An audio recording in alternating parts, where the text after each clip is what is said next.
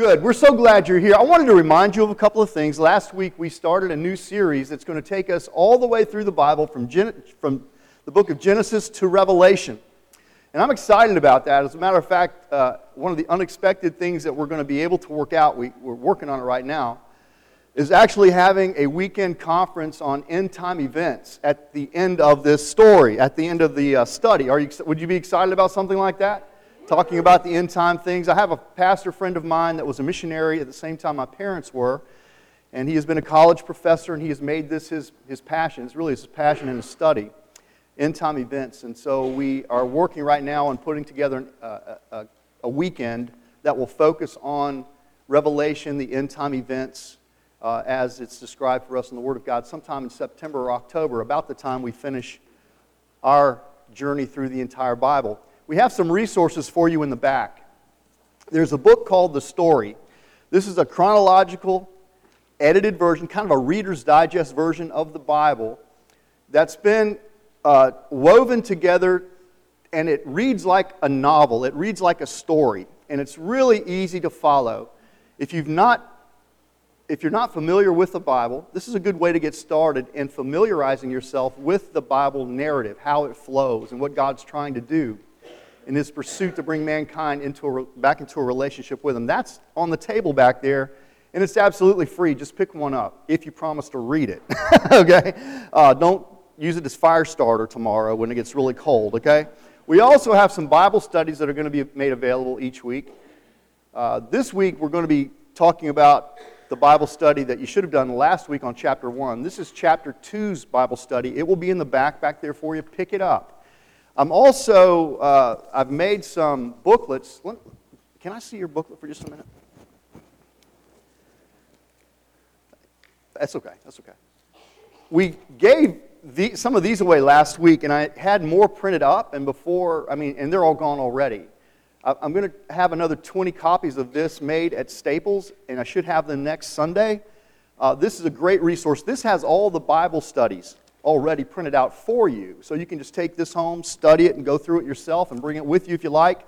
What I'm hoping happens is this creates spontaneous conversations among people about what God is doing uh, in, in the particular section of the story that we're in. Our one another group, and others might, uh, maybe as well, are using this as the basis for our discussions when we gather uh, during the week. I'm hoping that parents will go home and read the story to their kids just take some time and read that story together and kind of get an idea of what God is, uh, is up to. And uh, anyway, so those resources are all free. If you want to help us pay for them, that would be nice, but nobody's expected to. We just want to give you an opportunity to get into the, the Word of God for yourself, study it for yourself, uh, so that you know what God's trying to do in, in your life and in the world around us. All right.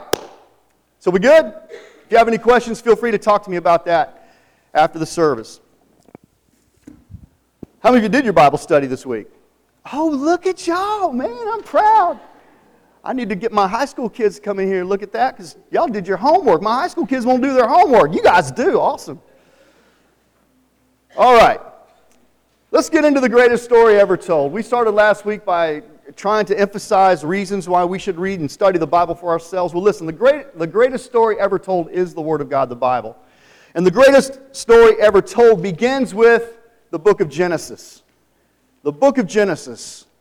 The title of this first book really says it all. The word Genesis means beginnings.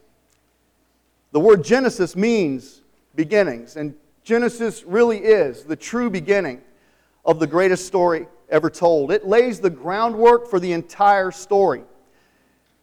The principles that are revealed in Genesis are basic to everything else in Scripture. So it's important we study the book, and I hope that you will. The first eight chapters in Genesis are what we're focusing on today. That would be chapter one in the story. These first eight chapters record all kinds of, in, in, in, of events in the history of the world. Genesis in the first couple of chapters of Genesis, we're told about the creation. And when God was finished with his creation, he looked around and said, That is good, very good. There are all kinds of implications that flow out of that. But if you go on into chapter 3, you begin to see that soon this very good creation of God begins to fall apart. In Genesis uh, chapter 3, we read about the fall of man. There are three low points of history recorded for us in these first eight chapters. Chapter 3 tells us about the fall of man, where Adam and Eve disobeyed God and introduced sin and death into the world. When you take a look around and wonder why the world is broken, it's broken because of Adam's disobedience, sin. In Genesis 4, we read about the first murder. The son of Adam and Eve, Cain, killed his brother Abel in a jealous rage. So it becomes clear in chapter 4 that the sin problem isn't restricted to just Adam and Eve, it's now being passed down to their children as well. And we get the idea that all of us now have been infected with this virus, if you will, called sin. In Genesis 6, we read about the flood. 6, 7, and 8 carry on the story about the flood. We see in, this, in these three chapters that sin continues to spread, that all of mankind is rebellious and disobedient toward God. We see in these chapters that human wickedness becomes so prevalent that this statement is made, and it may shock you when you hear it. God regretted that he had made man, uh, that he had made man. God regretted that he had made man. Wickedness was so prevalent upon the earth. So God decided that he would flood the entire world with water and start all over again with the only righteous man he could find on planet earth, that man being Noah. And what you see here established for us really is the heart of the story. It sets in place the conflict that's going on the conflict between God and his righteous rule against man and his rebellion and sin. And we're going to find as this greatest story continues to evolve that man's sin and rebellion continues to be the problem that leads to all the death and destruction, all the brokenness and pain in God's good creation. And it becomes clear that God intends to resolve this sin problem. He intends to do something about it. He intends to save His creation from the awful devastation that sin is causing. And it's this theme that lies at the heart of the story that we're about to read for the remainder of this year. This theme lies at the heart of the story. God and his relentless resolve to save people like you and me from sin and death. And I don't know about you, but I am glad he has been relentless in his resolve to save somebody like me from sin and death. Has he saved you? You're going to find as you read the story at any point, you and I would have given up. We would have quit. We would have looked at this little rebellious creature called man and we would have said, Forget this, I'm done. But not God. Not God. Because of his unfailing love for us, he continues to pursue us with a passion and a zeal that will not be stopped. So instead of blaming God, as so many people do, for the way things are now, Genesis makes it clear that people like you and me are responsible for the mess that we're in. The reason the world is broken is not because of God, it's because of us. We are the crux of the problem. But also in Genesis, we, we, we get for the first time glimpses into God's character as He responds to mankind's sin. It becomes clear to us in Genesis that God is just. It becomes clear that He has to end sin. He needs to stop it so He can stop the devastation that, and the death that comes with it. But it also becomes clear to us that God is merciful and He's gracious and He's loving. God's justice requires Him to confront sin and bring an end to it, but His mercy and His grace and His love desires to save us and restore us and make all things new again. Oh man, that's the part we like, isn't it? We're going to explore more of these things as we go along in the greatest story ever told, but today I just want to focus on really Genesis chapter 1 and specifically Genesis chapter 1, verses 1 and 2. I want to talk about the star of the story God. God is the star of the story. And I encourage you as we journey through the Bible Keep your eyes on God. The tendency sometimes is to look at the people who are involved in the story. But I want you instead, if you will, to keep your focus on God and see for yourself who God is as we go chapter by chapter through this greatest story ever told. So today we're going to focus on God. We're just going to be introduced to some of the most incredible features, characteristics about this Creator God who loves us and cares about us. Genesis 1, verses 1 and 2 reads In the beginning, God. Say that with me. In the beginning, God. The four most important words in the Bible, I think. If you don't get if you don't believe those first four words, you can throw the rest of it away. This is where it starts. This is where faith begins. This is where wisdom begins. In the beginning, God. Say it with me. In the beginning, God created the heavens and the earth. Now the earth was formless and empty. Darkness was over the surface of the deep, and the Spirit of God was hovering over the waters. Let's pray. Lord, we love you. And I know that within the sound of my voice are people who are struggling to believe that you're real. And I pray today, as we spend time talking about you, that you would lift the blinders from their eyes and unstop their ears and help them for the very first time see you as you truly are a God of grace and mercy, a God of justice, a God who is in a relentless pursuit, passionately desiring to bring us back into a relationship with Him. Help every, each one of us, Lord, to see you as you are. We've had so many people tell us about you. And we have so many misunderstandings and you have been mischaracterized in so many ways. Father, I pray today you would begin to show us who you really are. Reveal to us your true character and nature. Let faith in our hearts rise to believe and trust and hope in you. You are the star of this story. The whole universe revolves around you. Help us to fix our focus on you, nowhere else. Because in you we find everything we need. Everything we could ever desire is found in you. So at the outset of the study, oh God, make it clear that you're the star of the story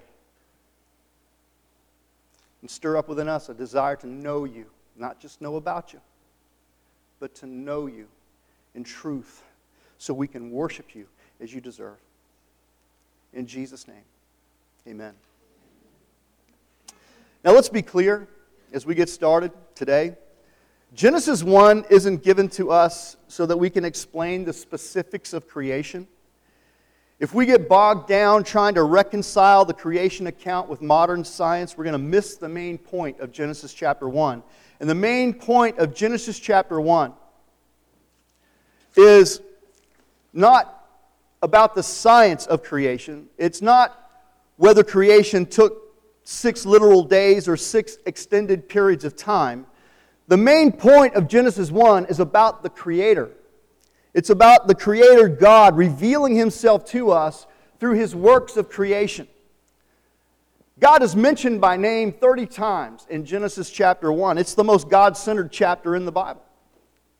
So the star of this story is God.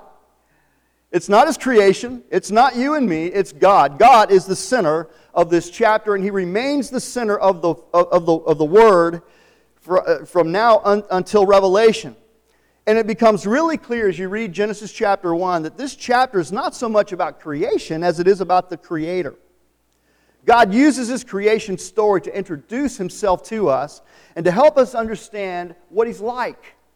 And you could meditate on this chapter, and I'm just going to kind of skim the, the top of it. There's so much more here that we could get into. But who is this God that plays the starring role in this story? What kind of God is this Creator God? And why is it so important that we make Him the focus of our exploration? instead of turning our focus somewhere else? Well, those are the questions I hope to, uh, to, to try to answer today as we talk about this God who's revealed to us in Genesis chapter 1. The first thing I want you to recognize about this God is this. In the beginning, God, right? Our Creator God is eternally existent.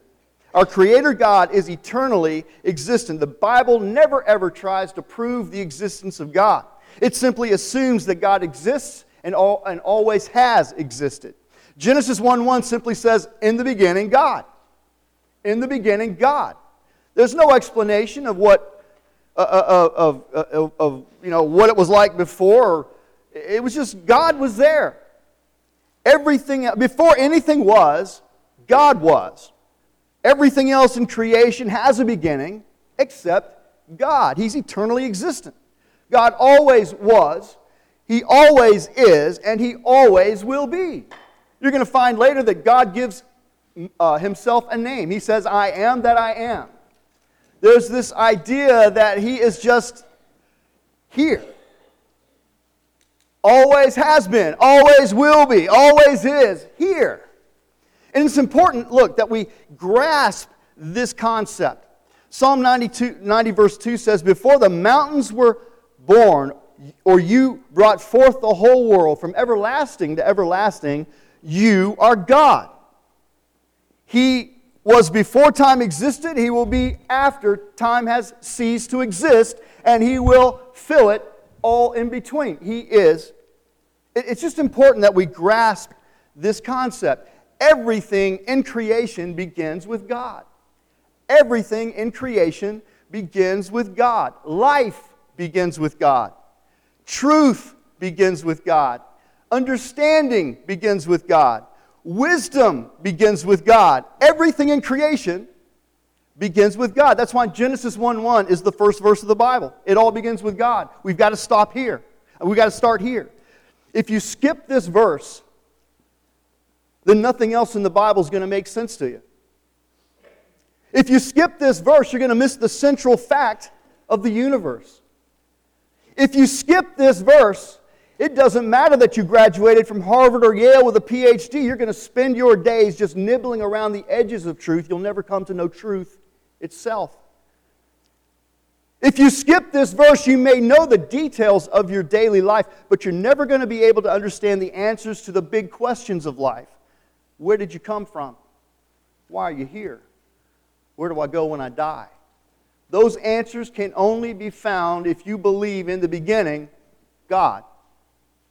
Apart from God, there are no answers to those questions. God is eternally existent. Believing God exists completely changes the trajectory of your life. To believe that God exists sets you on a course to know who this God is for yourself. And in finding Him, here's what you discover you discover everything you need to know about your life and yourself and the world around you. You'll also discover when you start here, you'll also discover that He stands ready to bless your life with all kinds of good things. He's a good God, and when He's done with His work, He's going to look at you and say, Good, very good. Here's what you find. These are the kind of blessings that God wants to lavish on your life. He wants to give you hope for the future. Why? Because He's there. He wants to give you forgiveness for your past. Why? Because He's there. And He wants to give you strength and peace in the present. Why? Because He's here. He's eternally existent. Hebrews 11:6 says this, "For whoever would draw near to God, you want to draw near to God? Do you want to draw near to God? You must believe that He exists and that He rewards those who seek Him.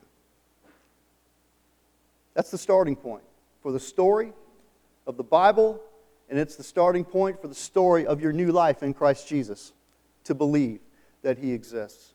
You get that? Eternally existent. He's also infinitely powerful. Our Creator God is infinitely powerful. When God created the heavens and the earth, He didn't bother to consult with anybody else. There was no one else to consult. God didn't need anyone to help him separate the land from the seas and the light from the darkness. There was, there was no one. Excuse me. Look, here's the deal. This is one of my days. Can I just say that? There was no one else to help him. There was no one else to help God. God simply acted on his own to do what God intended to do. He's infinitely powerful. God simply spoke, and it was so because he's infinitely powerful. Psalm 33, 6 through 9 says, By the word of the Lord the heavens were made, their starry host by the breath of his mouth. He gathers the waters of the sea into jars. He puts the deep into storehouses. Let all the earth fear the Lord. Let all the people of the world revere him, for he spoke, and it came to be. He commanded, and it stood firm. He's infinitely powerful. This Creator God is the Almighty God, the maker of heaven and earth, and His power has not diminished in the least. It's not diminished at all. Luke 11, or Luke 1 says this For nothing is impossible with God. We just sang it a minute ago. And with a word, this is, this is what I want you to understand. With a word, the same God that spoke light into existence, the same, Lord, uh, the same God who spoke uh, and separated the land from the sea, is the same God who can speak a word and save you. He's the same God that can speak a word and heal you. He's the same God that can speak a word and restore you deliver you. He's the same God that can speak a word and set you free.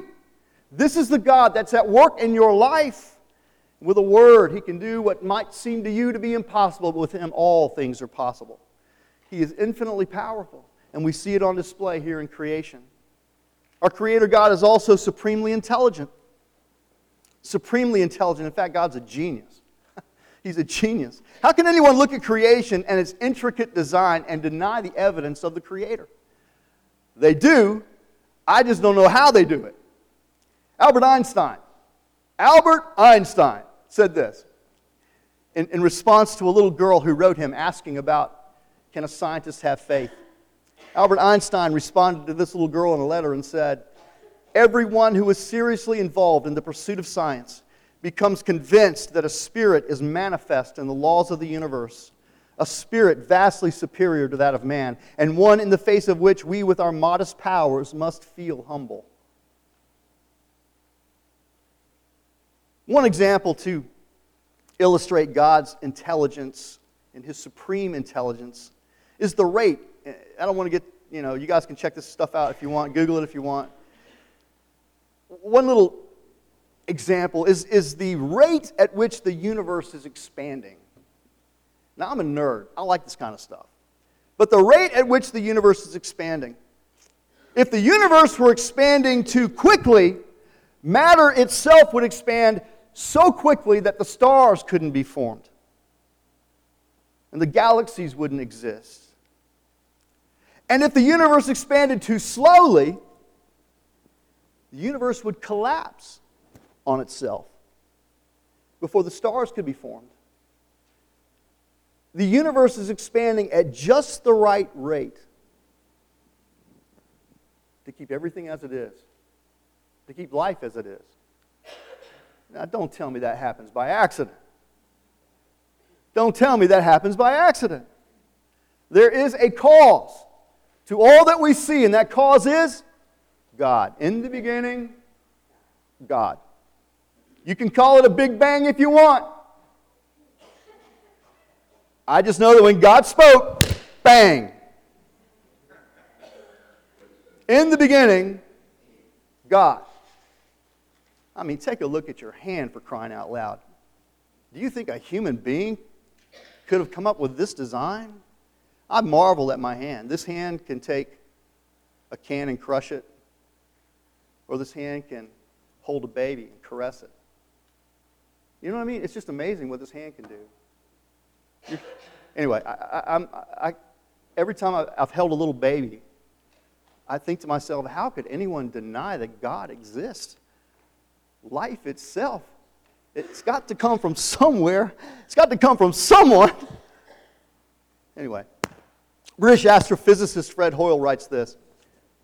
He said, a common sense interpretation of the facts suggests that a super intellect has monkeyed with physics, as well as with chemistry and biology, and that there are no blind forces worth speaking about in nature. The numbers one calculates from the facts seem to me so overwhelming as to put this conclusion almost beyond question. Our God is so very intelligent, so very wise. Proverbs 3:20 and 23 says this about him. By wisdom the Lord laid the earth's foundations. By understanding he set the heavens in place. By his knowledge the watery depths were divided and the clouds let drop the dew. It goes on to tell us that because creation itself displays the genius of God, the Bible tells us we ought to trust Him with our lives. Proverbs 3 5 and 6 says, Trust the Lord with all your heart and lean not on your own understanding. In all your ways, submit to Him, and He will make your path straight. Now, listen, he's, God is supremely intelligent, right? He's got it all figured out. We may not know what our next step is, but who does? God. We may not know where the path we're on is going to lead us, but who does? God. We may not understand all the ins and outs that we're going through. We may not understand all the ups and the downs, but who does? God. He has already figured this out. The details are in His hands. Trust Him. Trust Him to lead you. Trust Him to guide you. You may not be able to answer all the whys and the hows and the what fors, but He can. But He can. And that's the point here in Genesis chapter 1. You read about a, God, uh, about a God who has it all figured out. Do you think the details of your life are beyond Him? Are they beyond His capacity? Absolutely not. Trust Him. Trust Him. The answers He gives you may not make sense, but trust Him. Trust Him to take care of you. Trust Him to lead you. Trust Him to guide you. He'll take you where you want to go and where He wants to lead you. He's supremely intelligent. He's also absolutely orderly. Again, chapter 1 in the book of Genesis tells us that he's absolutely, he's a God of order, not a God of chaos. In the beginning, the Bible tells us the earth was formless. Formless. The message says in Genesis 1 3, earth was a soup of nothingness, a bottomless emptiness, an inky blackness. Sounds like some of our lives not long ago, doesn't it? In the beginning, there was no order. In the beginning, there was only chaos. In the beginning, there was only emptiness. But God spoke into that darkness, into that emptiness, and there was light. And then God spoke again, and there was a sky that separated itself from the earth beneath. And then He spoke again, and the dry land separated itself from the seas. And then He spoke again, and plants and trees began to grow on this dry land. Then He spoke again, and the sun and the moon took their places in the sky. Then he spoke again, and fish began to swim in those seas, and birds began to fly in the sky. Then God spoke again, and wild animals and livestock began to roam the land. Do you see the orderly progression here? What was once emptiness, darkness, confusion, without form, without order, God is bringing order and form and purpose. You get that? It's an orderly, guess what? He works the same way in our lives. Exactly the same way because that's who He is. Your life that once was so empty and so dark and so confused and so chaotic, guess what? He has a way of speaking into your life, and if you will listen and obey, guess what? Things begin to fall into place. You could do it like this step one, step two, step three, step four, all the way up to step 12. You get it? Taking the principles that He has given us in His Word, He has spoken. He has spoken His Word. Are you listening? And are you putting it into practice? You get to watch your life. Oh, come on. You're sitting in church for the very first time with your son. A year ago, what was your life like? Oh, yeah. Oh, yeah. But you see what God's doing? You see what God's doing? You're listening, you're responding, and God is putting it all back in order again. I love God. Genesis 1 tells us this is who He is. He has a way of taking our nothingness and making it something beautiful again. In Genesis chapter 1, you see the orderly progression of creation. There's a plan to it, there's a method and a manner to all that God does. God establishes clear boundaries, He brings order to the chaos, He gives structure to formless things. 1 Corinthians 14:33 says for God is not a God of disorder but of peace. You want peace? You need order. Things need to know their limits, their boundaries. They need to fit together. Work together. God has a way of making things and people work together. You get this? Oh man, he's a God of order, absolutely orderly in what he does. God will bring order to the chaos of our lives. He can bring order to our relationships. He can bring order to our finances. He can bring order to our thought life. God can bring order to our homes. He can bring order to our hearts. He can bring order to our habits. God has a plan that He wants us to follow to bring order to all those disorderly parts of our life. Now, you can continue on in your disorderliness if you want to. But let me remind you God has spoken. And if you will listen and trust and obey, He can put things back together again that you thought were lost forever. He can make those broken pieces all fit together again and make you whole. This is who God is. He will bring order to your life. Psalm 73 24 says, You guide me with your counsel. You guide me. Are you allowing Him to guide you with His counsel? Or are you still listening to Joe Blow down there down the road who can't get his life together either? You hear what I'm saying? Are you, are you following the Hollywood stars who can't ever seem to get their act together either? Are you letting their philosophies and, their, and, the, and, the, and the, the, the, the empty philosophies of this age teach you how your marriage should be and should work? Or are you listening to the counsels of God because God will, through His counsel, bring your life back together, bring your home back together? You guide me with your counsel. And this is, I love the last little segment of this uh, verse. And afterward, you will take me into glory. Our God will guide you. This is who He is. He's revealing Himself to us in this passage of Scripture. He is a God of order. He will bring order into your chaos, He will bring peace to your confusion. Just trust Him. Just trust Him, take Him at His word, and walk it out. One more thing I want to point out about this passage of Scripture as it tells us and introduces us to this God, and there's so much more, y'all.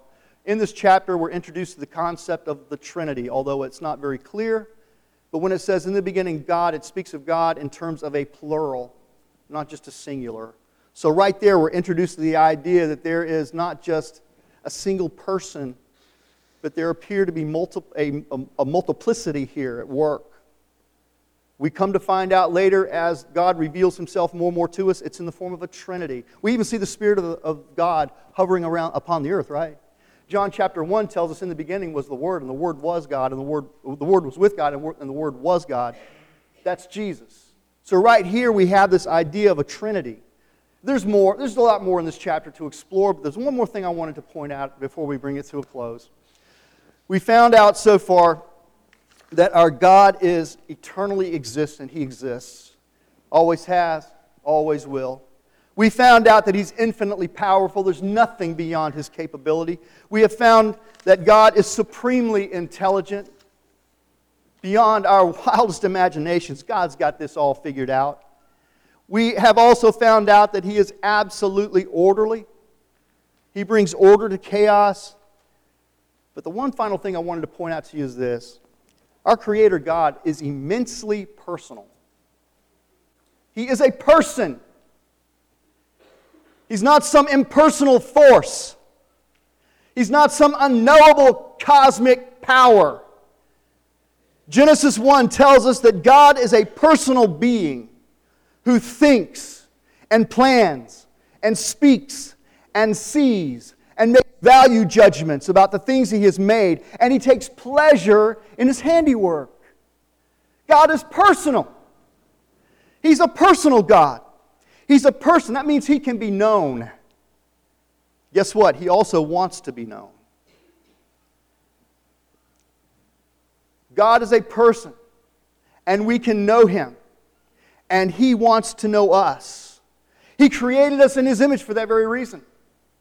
It says that we have been created in the image of God for that very reason, so we could personally engage with God on a personal basis, in a personal relationship. You find in Genesis chapter 3 that Adam and Eve walked with the Lord in the garden. Well, sin separated that. Sin brought an end to that, right? But you're going to see as we go through the story that all along God has been trying to, to help man understand what it is to live in relationship with Him. When we get to the Ten Commandments, you're going to see that God puts in place a system that makes it possible for man to draw near to God again. That was a temporary system set up to help the people of Israel. Guess what? When Jesus died on the cross, what was temporary now becomes permanent. There is a permanent way for us to enter into a relationship with God through the blood of Jesus Christ, sacrificed for our sins on the cross. We're going to talk about all that as we go along. But what I want you to see right here today is this the God that so many describe as distant and far away and uninvolved, that's not the God of the Bible. The God of the Bible says, No, I want to know you. I want you to know me. And He sets in place these processes that enable us to do that. God is personal, He can be known. He wants to be known. He created us in His image for that very purpose. He, made, he put in us. I have yet to talk to anyone. I mean this, and I have, listen, I grew up in India. I have met all kinds of people. I've met rich and poor, educated, uneducated. I spent one entire night on a train with a Buddhist monk. I mean, I've just had a lot of different encounters with a lot of different people. And I have yet to meet anyone who did not realize that there was inside of them a desire to know God. They may have called themselves an atheist, there was deep in their heart a desire to know God. Some of these atheists could quote, could quote more, more scripture than I can. Why? Because they're searching for God. You get it? Deep inside each one of us is a desire to know God. Who put it there? God. We're hardwired to know Him. We're hardwired to worship somebody. Got to serve somebody, Bob Dylan sang years ago. Come on, rock and roll, baby. We're hardwired with that desire. We want to know God. We want God to know us. Now, we may try to deny that, and we may try to deflect that, but the reality is, deep inside, I know deep inside your heart, you want to know God. And you want to be known by God. St. Augustine, he described this built in desire to know God personally. He said this about, he said this. He said, You, God, stir man to take pleasure in praising you because you have made us for yourself, and our heart is restless until it rests in you. Now, that's my story. My heart was restless until I met Jesus Christ. Restless. Casting about, looking for some kind of rationale to the universe, some kind of plan, some kind of reason. And I had none until I found Christ Jesus. Blaise Pascal, a great French mathematician and philosopher, he talked about this God shaped hole that's in every human heart. When he said this, the infinite abyss, he's talking about that hole in the human heart. The infinite abyss can be filled only with an infinite and immutable object, in other words, by God Himself. There is deep within our hearts a hole. And we try to fill it with all kinds of things. We try to fill it with sex, drugs, and rock and roll. We try to fill it with money and careers. We try to fill it with education and knowledge. But the only one who can fill that enormous God shaped hole in your heart is God Himself. God Himself. Why is that? Because God hardwired you and me to be in a personal relationship with a personal God. God has created us all with this desire to know Him. I have yet to meet a person who, when it gets down to the nitty gritty, won't admit this. We know He's there. We know He's there. We know He's real. I mean, we see evidence of Him everywhere. We know we need Him. We know He cares. We know we're lost without Him. We know we can't live without Him. It's a God shaped hole only He can fill. Now, we try a lot of other things because the last thing we want to do is surrender our hearts to Christ Jesus. Because that means, here's the deal that means we got to change. That means I can't rule my life anymore. And so we kind of run from what we know to be true, but what's true is this until you find your rest in Him, you will always be restless. Until you find that He is your peace, you'll never have peace. Until you find that He's your hope, you'll continue to be full of despair and hopelessness. He's the one that satisfies. He's the one that satisfies. He's a personal God. He wants you to know Him, and He wants to know you. He wants to be in a relationship with you. How do I know that? Because that's what the Bible says again and again and again and again. Amos 5 4 says, Seek me and live. You want to live? It begins with God. It begins with God. God says in Jeremiah 29 30, You will seek me and find me when you seek me with all your heart. That's our problem. We're kind of half hearted in our pursuit, aren't we? Too easily distracted here, distracted there. We get discouraged and want to drop our heads. Oh, come on now. God wants to know you. He wants to know you. He wants you to know Him. See, that's good news to me today. The good news is that God is personal. He can know and He can be known. He can enjoy and He can be enjoyed. He can speak and He can be spoken to. He can love and He can be loved. God is so personal and He wants to get real up close and personal with you. He's just waiting for a response. He's waiting for a response from you. How much do you want to know Him? How much do you want to draw closer to God? You see, this is the deal.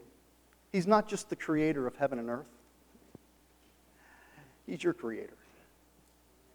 He's your creator. He's my creator. And so many of us took this wonderful gift that He gave to us, and we, we're like the prodigal. We have squandered this gift of life that we were given.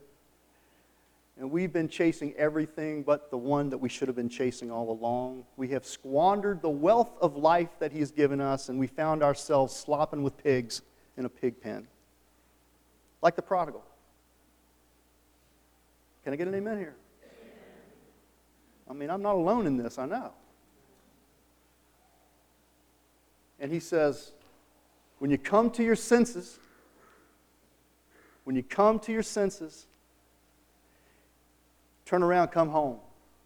Because the Father's waiting on you. See, this is an amazing thing. In the eyes of God, you're not just a creation. You're just not something He spoke into being. In the eyes of God, you're His son and you're His daughter. And He wants to restore you to that relationship. He wants to bring you back home. He wants to lavish His love on you. He wants to give you a new life. He wants to fill your, li- your, your, your life with good things. This is who He is. You see, you see, our sin plunged us into a pit of chaos and darkness and emptiness. But God, here's the, in Christ Jesus, God Himself moves into that pit with us.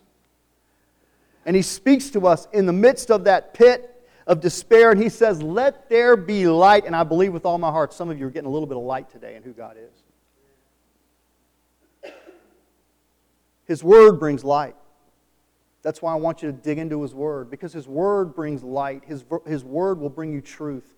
And, and that truth will reveal to you the beauty and the majesty and the love of God.